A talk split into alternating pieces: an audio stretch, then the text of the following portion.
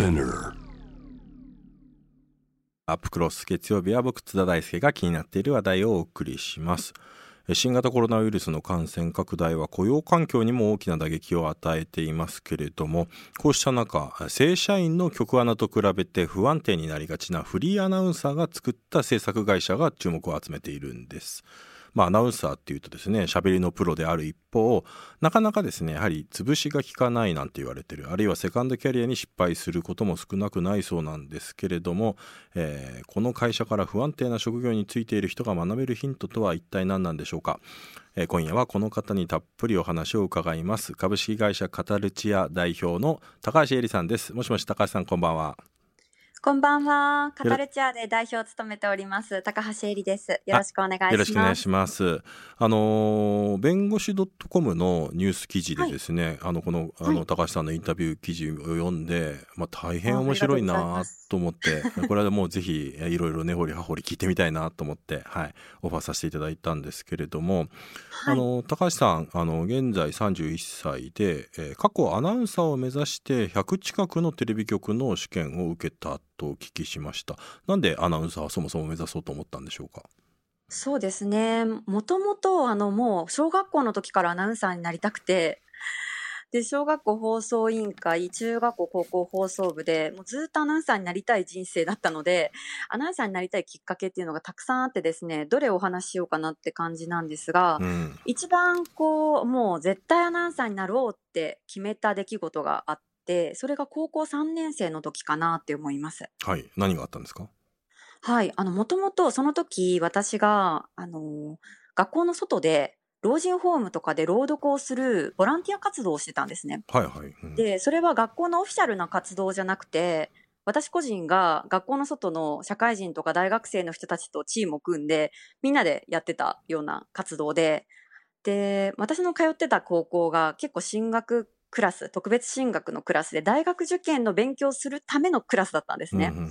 でだから部活やってる子もいないし、そんなボランティア活動とかやってる子もほとんどいなくて、結構ちょっとクラスの学校の中では私は異質な存在というか、うん、あんまりそういう活動も周りに理解を得られてなくて、でも当時若かったので、それでいいやと、分かってくれなくていいやって思ってたんですね。でもそれがすごい大きく変わるきっかけっていうのがあって、地元のテレビ局が私を取材してくれたんですよ。あ、なるほど、はいはい。でまさにこの、アップクロスの、このコーナーみたいな感じでスタジオに私を呼んでくださって、はい、アナウンサーの方が私の話をいろいろ引き出してくれて、高橋恵理っていう人間について紹介していくっていう番組で、でそこですごい上手に話を引き出してくださったおかげで、うんうん、自分の考えとかやりたいことっていうのをすごいはっきりとそこで発信することができたんですね、うん、でそれが放送された次の日から私の環境っていうのがガラッと変わって、周りの大人、学校の先生だったり家族だったり親戚だったり近所の人だったり、みんなが高橋恵理っていう私の人間性だったりとか考えてること、やりたいことっていうのはすごい理解して応援してくれるようになって、うん、でその経験ですごいメディアってすごいなと、そんな力があるんだなって思って、でやっぱり私もそうやってなかなか自分の思いっていうのをうまく発信できない人たちの思いっていうのを救って伝えていくような仕事、アナウンサーの仕事を絶対したいっていうふうにもその時すごい強く思いましたね。僕がテレビ局の面接官だったら、はい、そのエピソード聞いたら即採用って言ったと思うんですよ。でもぶっちゃけ100以上受けたと思いますよ。全部落ちたんですよね、はい、だってもちろんそのエピソード話してますよね。うん、話したと思いますね。もう10年以上前なんであれなんですけど。そうなんですね。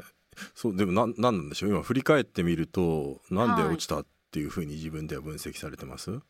なんか正直16の時からイベントの司会とかラジオの仕事をしていて、うん、ちょっと喋る仕事をかじってたんですね、うんうん、だからどっか受かるだろうって自分でも思ってて、もちろん周りの大人もどっか受かるよねみたいな形でなんかちょっと高く食ってた部分もありつつ、うん、で多分テレビ局は何者にもまだ染まってない状態を求めてたのかなと。結構やっぱ16からやってたので、ね、私はこういう感じっていうのがもうちょっと確立されつつあったので、うん、そういうのはいらないって思われたのかなって今振り返ったら思いますね。なるほどね。伸びしろみたいなものをね、はい、多分向こうは、まあ、自分の曲に自分たちの色に染め上げたいみたいなのがね、多分あるでしょうからね、曲もね。はい、なんかそんな気がしてます。なるほど。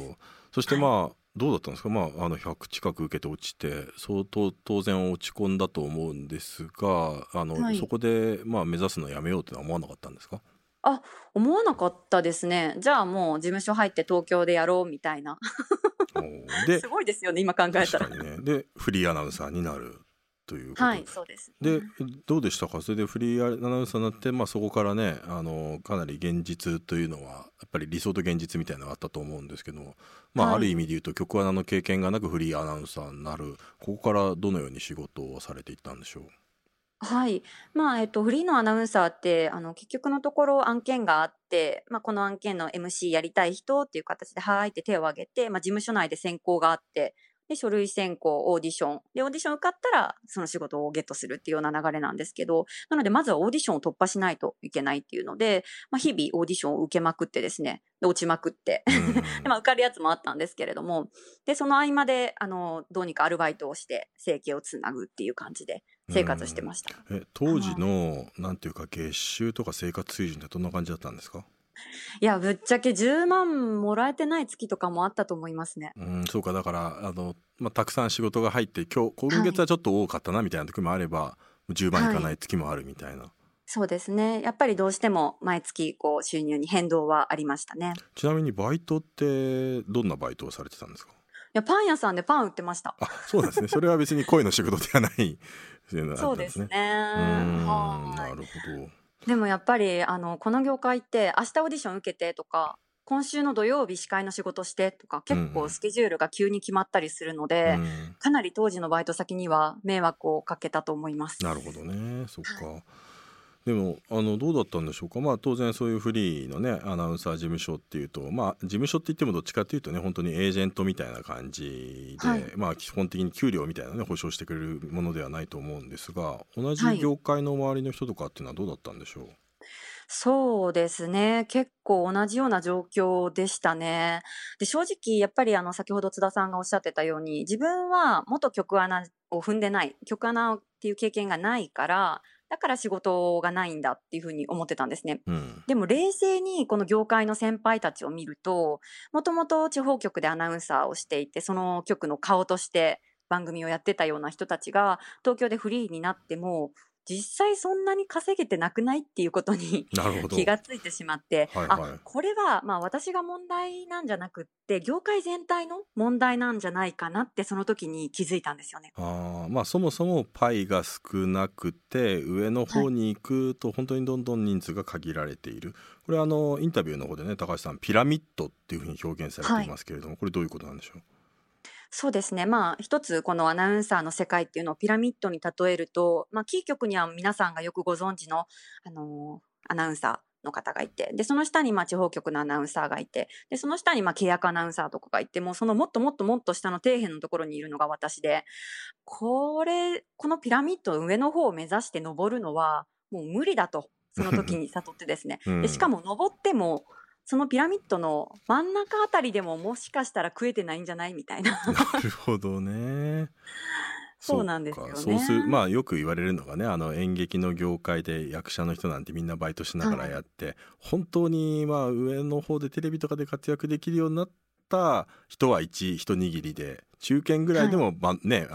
バイトやってるみたいなっていうね、はい、なんかそれともう実はアナウンサーっていうとなんかすごく華やかな世界でねはいまあ、テレビに出なくてもなんか結婚式の司会とかいろいろあるんじゃないのとか思われがちだけど実際やっぱそんなことはないっていうことなんですね。そうですね。で、まあ、そういう仕事だって分かってて厳しい世界だって分かってて入ったんでしょって言われたら、まあ、それはもうその通りなんですけど結構私はこの問題を社会的な問題だなっていうふうに捉えていてでなんでかっていうと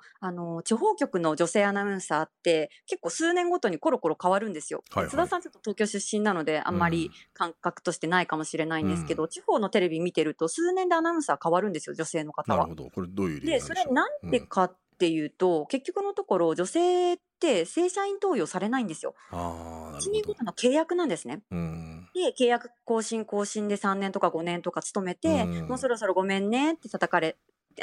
叩かれて、でじゃあどうするってなった時に、やっぱり中途採用でまた違う地方局を受けて受かってっていう感じで、地方局をこう転々としてるアナウンサーたちっていうのが非常に多いんですね。多いですよね。でその子たちがじゃあそれ契約がもう満期になって、じゃあどうしようってなった時に、何か違う職業に就くってもなかなか厳しいですし、じゃあ東京戻ってきて事務所入ってフリーやろうかってなってもなかなか生活はできないと、まあ、そういう現状があって、なので結構私はこう社会的な問題として捉えてますね。社会的な問題というと、多分ね今ここ1週間ぐらいね世間を賑わしてる森喜朗会長のねはい、女性蔑視の発言があって、多分でもそういう話ともつながっていて、はい、これ、まあ、高橋さんご指摘されているように、やっぱりキー局のアナウンサーとか、あるいはまあいろんなアナウンサーが30歳前後でこの年齢の壁があるという、やはりどうしても若い女性アナにどんどん切り替わっていく。でも、はい、男性アナウンサーってそんなにそういう切り替わりあんまないよなみたいなところとか、なんかすごく女性だけがそういう、まあエイジズムだとかね、ルッキズムとかも含めて、なんか、はい、当たり前のようにある程度まで働いたら、じゃああとは次にって言ってキャリアも保障されないみたいな、まあ、そういう環境があるということで、はい、まさにこれ実は社会的な問題っていうことですよね。はい、そうなんですよね。でそういった女性たちの受け皿になるような次のセカンドキャリアっていうのがなかなか現状今ない状態で、じゃあないなら作ろうっていうのがまあ私の会社なんですけどこれでもすごいですよね。まあそこのこれこそが女子アナの活躍できる場所があまりないということ、これこそが構造問題だと気づいて、はい、まあ気づいてなんていうかね、そのことを、まあ、例えばメディアに出て訴えるみたいな人はそこそこ訴えたりみたいなことは言われた、これまでもあったと思うんですけど、はい、そういう人はちょっとなんていうか、ある種の救うためのねプラットフォームを作ろうって言って、まあ、起業するのって、しかも起業するのってアナウンサーのね仕事とは全く違うスキルが必要になるじゃないですか。そうですね、よく、はい、なんかそこで起業しようっていうふうに思いましたね。でも今考えたら25歳の時に立ち上げたんですけど、やっぱもう仕事もないしお金もないし、まあ、そんな失うものが何もないというか怖いものがなかったですね。でそして周りを見渡してもまさにそういう会社がなかったから作ろうと思ったっていうことなんですね。そうですね。だからまあ本当にまさにさっきのピラミッドっていう言葉を使えば、もうその女子アナのピラミッドを登るのをやめて、もう全く違うアナウンサーの制作会社っていうなんかちょっと変なピラミッドを作って、でそこをこう頑張って作っていくっていうのを、はい、やるようになりました。まあ、そのピラミッドの中間から下の大変な状況に置かれてる人たちに、この構造よりももっといい構造があるよっていうオルタナティブをね示すっていうことだったんだと思います。はい、はい、こちらの会社カタルチア、会社名の由来から教えていただけますか？はい、カタルチア、語る応援隊、カタルチアという造語から名前をつけました。これは、語る人たち、アナウンサーを応援したい、そして語ることで企業様の PR を応援したいというような2つの意味を込めております。これは結構早くこの会社名には行き着いたんですか？いや、ずっとなんかこうチアとかって考えてて、で語るチアでいいんじゃないみたいな、ちょっとアナウンサー友達と台所で料理しながら思いついた名前ですそうだったんですねはい、はい、そんな中でですね、まあ、この語るチアのね面白いところっていうのは、喋る人を派遣するようなね、はい、いわゆるアナウンサーを派遣するような業種業態っていうのは結構あると思うんですけれども、はい、そういう機能だけでなくて映像も制作している、その機能があるというところが非常に面白いところだと思います。こういう会社を作ろうと思った、はい、まあ、なんていうかそこにニーズがあるからね、多分そこで、立ち上げようと思ったと思うんですけど、これはどのような思いで立ち上げたんでしょうか？はいはい、元局アナのアナウンサーの子たち、まあ、先ほど、まあ、大変厳しい状態に置かれてたり、セカンドキャリアになかなか失敗したりとか難しい状態があるっていうお話させていただいたんですけれども、じゃあ彼女たちがダメかっていうと全くそんなことなくてですね、非常にコミュニケーション能力も高いですし、いろいろなスキルを持ってるんですね。でじゃあ彼女たち何できるんだろうって突き詰めて考えていくと、結構地方局のアナウンサーって記者業務も兼任している場合が多くてですね、はいはい、自分で番番組の企画書いて台本書いて取材に行ってカメラ回してインタビューして、うん、持ってきた映像に自分でテロップ入れてナレーション入れて夕方のオンエア顔出しでニュース読むみたいな、うん、結構すごい仕事をしてまして。すごいですね。確かにじゃあアナウンサーの子たちって映像制作できるんじゃないって思って。確かにね、言われてみればそうですよね、うん、はなので、まあ、映像制作の授業を始めてで、まあ、みんながそのアナウンサーとしての仕事で生活ができないっていうので全然関係ない飲食のアルバイトとか販売のバイトとかするよりも、うん、アナウンサーの仕事のその延長線上にある仕事、アナウンサーの仕事に近い何か関係あるものでお金を稼げた方が絶対幸せだって思って、じゃあ、まあ映像制作の仕事でやってみようっていうふうに思いました。なるほど、まあ、このこと自体は高橋さん自身も自分のねスキルをどう生かしていくのかみたいな、そういうことからそこに行き着いたような気もするんですけど、いかがですか？はい、あ、そうですね。もともと大学でメディア社会を専攻していて、で、まあ、そこで若干映像制作勉強してたので、まあ、映像だったら自分もできるっていうのもありましたね。確かに。うん。カトルチュアは実際これはどうなんでしょう。エージェントみたいなイメージなんでしょうか。何人ぐらいの人が参加されているんでしょうか。今約200人ぐらいのアナウンサーに登録してもらってます。これはその登録してもらうときに自分は何ができるのかみたいなスキルも一緒に登録してもらうということなんでしょうか？はい、そうですね。で、まあそのアナウンサーとして登録をして仕事が振られるのが待つっていうスタイルではなくてですね、うち非常に面白くて登録してる子たちが自分で自分の仕事を取ってくるっていうようなスタイルになってます。営業までやってるんですね。そうですね。うちの一番面白いかなと思う点は、まあそういう営業スタッフも兼任してるっていうところかなと思います。でもこれはどういうイメージなんでしょう。つまり自分でね営業をして仕事を取ってくるんだったらカタルチュアを通す必要がないと思うんですけれども、通すことによるどういうメリットがあるんでしょうか？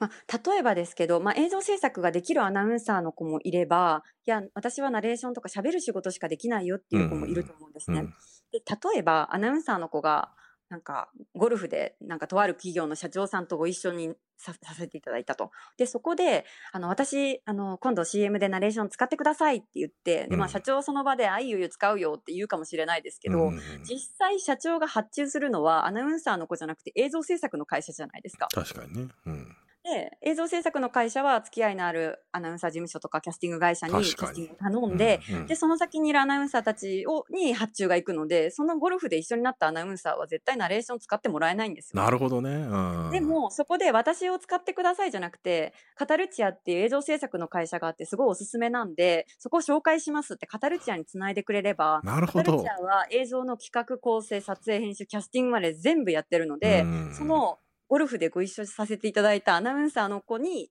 ナレーションの仕事を振ることができるんですね。なるほどね。はい、そうかそうか。そこがやっぱりもう本当にギルドのようなネットワークになっているから、はい、そこを紹介することでまあなんていうか大きな仕事っていうのも受けやすくなるっていうところもあるんでしょうね。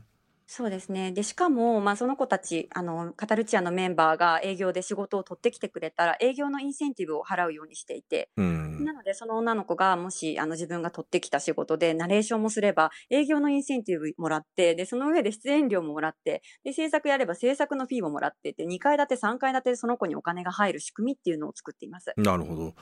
で、カタルチアはじゃあ、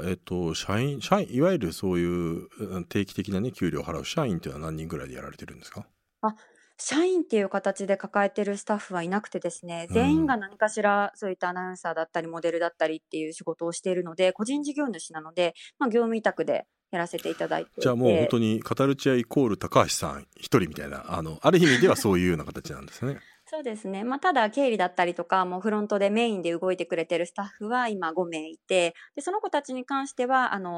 その子を一人一人と相談をして雇用っていう形を結んでる子もいます。なるほど。これはだからあれなんですね、やっぱりこの営業をしてさらにはこの映像制作をしてということなんですよね。実際にこれは大体、はい、仕事の、ね、種類とかにもよるんでしょうけど、まあ、そこでの、マージンというか手数料を、まあ、カタルチアとしてはもらってっていう形で動かしてるっていうことなんですね。カタルチアが何か営業とかはしないんですか？カタルチアも営業してます。私ももうめっちゃ営業してます。そうするとそこで入ってきた仕事があった時に、200人ぐらい登録していると、いい感じで割り振りをしていくことができるっていうことなんですかね。そうですね。基本的にクライアント様からお仕事をいただいて、で私たちスタッフが、じゃあこれをこの子でやっていこうっていうふうに決めたりするんですけれども、映像の絵コンテで企画構成を練って絵コンテを作って撮影をして編集してっていうところ、基本的には全部社内でやっていて、でアニメーションとかちょっと難しいところはフリーランスの子にアニメーション部分を外注したりとかっていうこともやってますね。これはでもそこのね、まさに来た案件で、クライアントの求めるものを把握して、じゃあこの人が適任だろうっていう、キャスティングまで行うということ、言ってみるとね、なんていうか、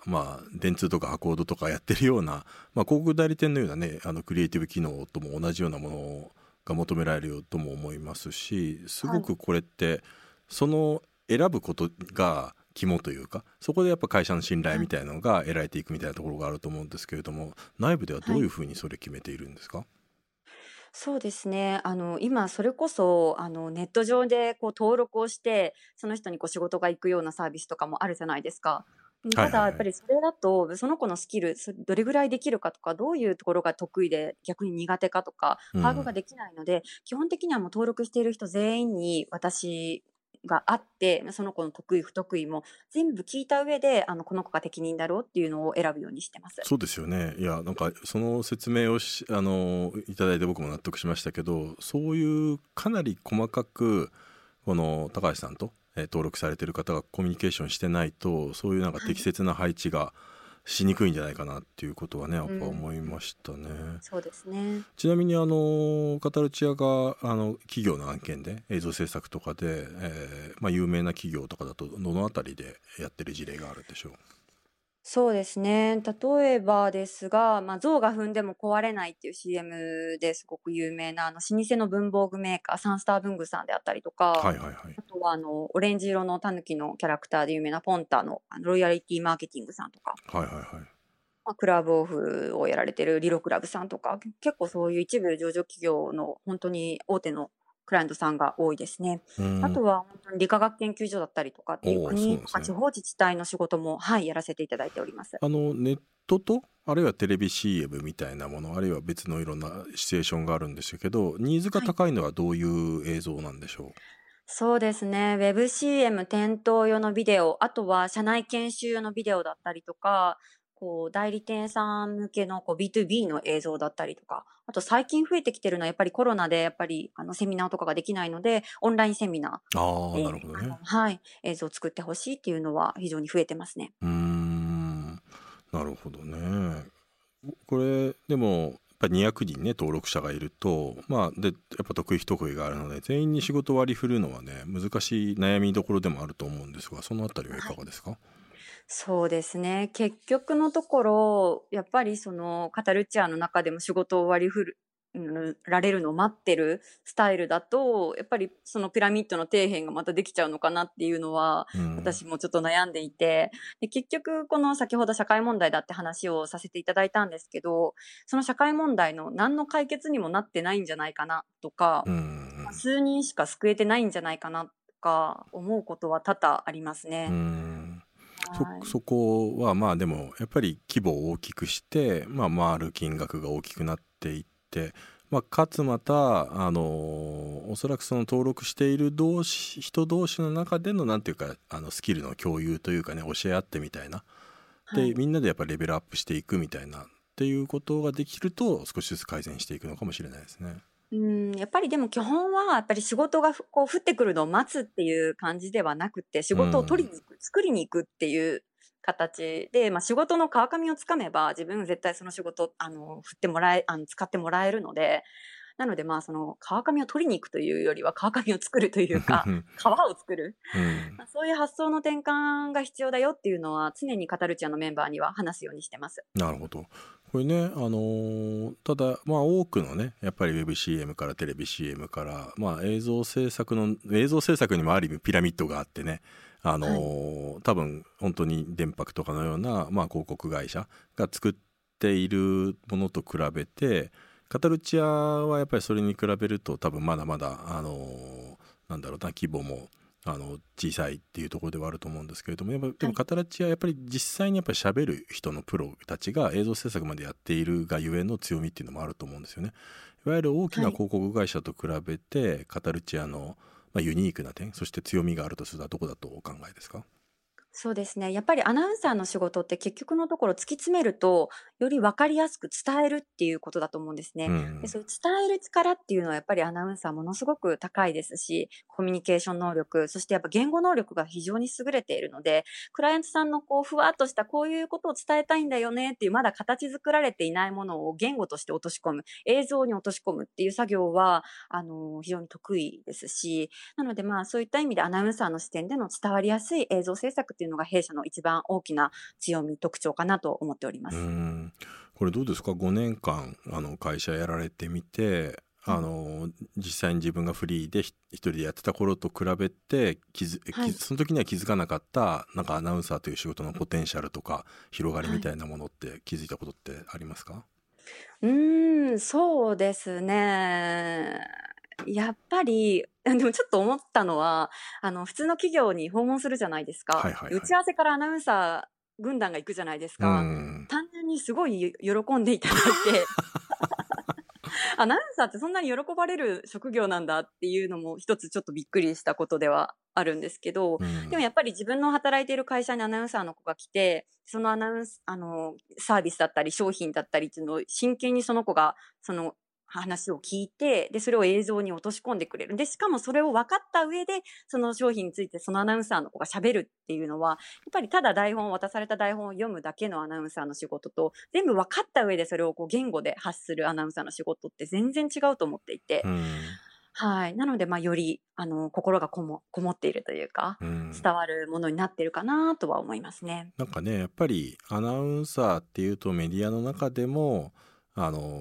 る種ね、なんか多分偏見にもさらされやすい職業だと思うんですよね、要するに誰かが記者が用意した原稿を読むだけとかみたいに、でもお話伺ってるととか、実際現場に入ってみると全然そんなことはないし、やっぱりすごくプロの、仕事スキルが求められるね仕事なんだなとは思うんでしょうけれども、なんかやっぱりそういうカタルチアやる方ことでなんていうかアナウンサーそういうやっぱり偏見をね多分打ち破るようなね、そういう多分効果もあるでしょうし、それだけでなくやっぱセカンドキャリアをどんどん広く作っていくっていう、そこが多分このカタルチアが切り開いたね大きなところだと思うんですよね、セカンドキャリアっていうのを考える上ではどういうことが今可能性として広がってると思いますか？そうですね、やっぱり女性アナウンサーやっぱ40とか超えてくるとなかなか出る仕事っていうのが減ってくるんですね。でちょうど40歳ぐらいって結婚して子供が生まれたりして子育てしてたりとかして、やっぱり子供がいると出役の仕事ってやっぱり子供を預けられないと続けられないと。でも映像編集の仕事、ナレーションの仕事だったら、家でももしかしたらできるかもしれない、そういう意味ではこの仕事をやり続けられる環境っていうのはちょっと提供できてるのかなと思います。なるほど。最後にちょっと高橋さんの、10年後とか20年後ぐらいのこのカタルチアどうしたいかという野望をお聞かせてください。そうですね、やっぱりこのアナウンサーっていう職業に就いた子たちがもうずっとこの仕事を続けられる、どんな形でもいいと思うんですよ。カタルチアみたいな形でもいいし、カタルチアに似たような違う会社がこれから10年先いっぱい出てくるかもしれないですし、でもそういった子たちがどんな形でもいいので、こういう音声表現の世界と関わり続けて生き生きと働ける環境っていうのが整っていけるといいなというふうに思います。ありがとうございます。そろそろお時間が来てしまいました、高橋さんどうもありがとうございました。ありがとうございました、2月8日月曜日の編集後期です。今日はですねアナウンサーによる映像制作会社株式会社カタルチアの、代表の高橋恵里さんにお話を伺いました。本当になんかインタビュー記事見てこの人の話聞きたいなと思っていたら、なるほどなっていうですね感じでやっぱ喋りうまかったですよね。ハキハキしているし主張としてはあるし、なんかやっぱ持っているね根本的な明るさみたいなものとか、ああいう感じでいろいろな営業に来られたら、まあつい仕事ね、多分振りたくなっちゃうね会社も多いんじゃないかなっていうふうにも思ったし、うん、あとやっぱり仕組みが面白いですね。あのピラミッドの構造に気づいて、女子アナっていうと潰しが効かないっていうふうに思われていたし、僕も思っていたんだけれども、でもそのこと自体がやっぱすごく偏見で、むしろそういう女子アナこそ持っているスキルが実は多様にあって、で地方の現場であればあるほどそういう1からね10まで全部やれるっていうことですから、だからまあそこのカタルチアの持ってるね映像制作の能力、しかも営業まで持ってるわけですから、だからなんならもう自分で一から YouTube とかだってやれるわけですよね。やれるわけで、でもそういうふうに一から全部やって配信とかまでやってっていうことで、その多分一番今後可能性があるのは、でもそういう人たちがちゃんとマルチなねスキルを持っている人たちが集まっていて、それで案件を取ってくるっていうところ、ここの仕組みが多分面白いんだろうなっていうことは思いましたね。うん、だからあくまで、ね、これ今はね多分企業向けの、映像制作、まあやっぱり PR とか広報用のものが多いと思うんですけれども、でもそれだけじゃなくて、もうちょっとその自治体がお金を出したりとか、あるいは報道番組だってできますよね。例えばクラウドファンディングをして、こういうのを分かりやすく報道、社会課題を伝えるための番組を作ってくださいみたいなっていうんだって多分ありえるんだろうなとは思ったし、なんか女子アナと企業だけでなくて、もっと他の業界とつながることでより大きな可能性があるんじゃないかななんていうことを思ったりもしました。なんかその意味でもちょっと今後高橋さんのね活動には注目していきたいなということは思ってます。はい、ということで2月4日の編集後期でした。ではまた。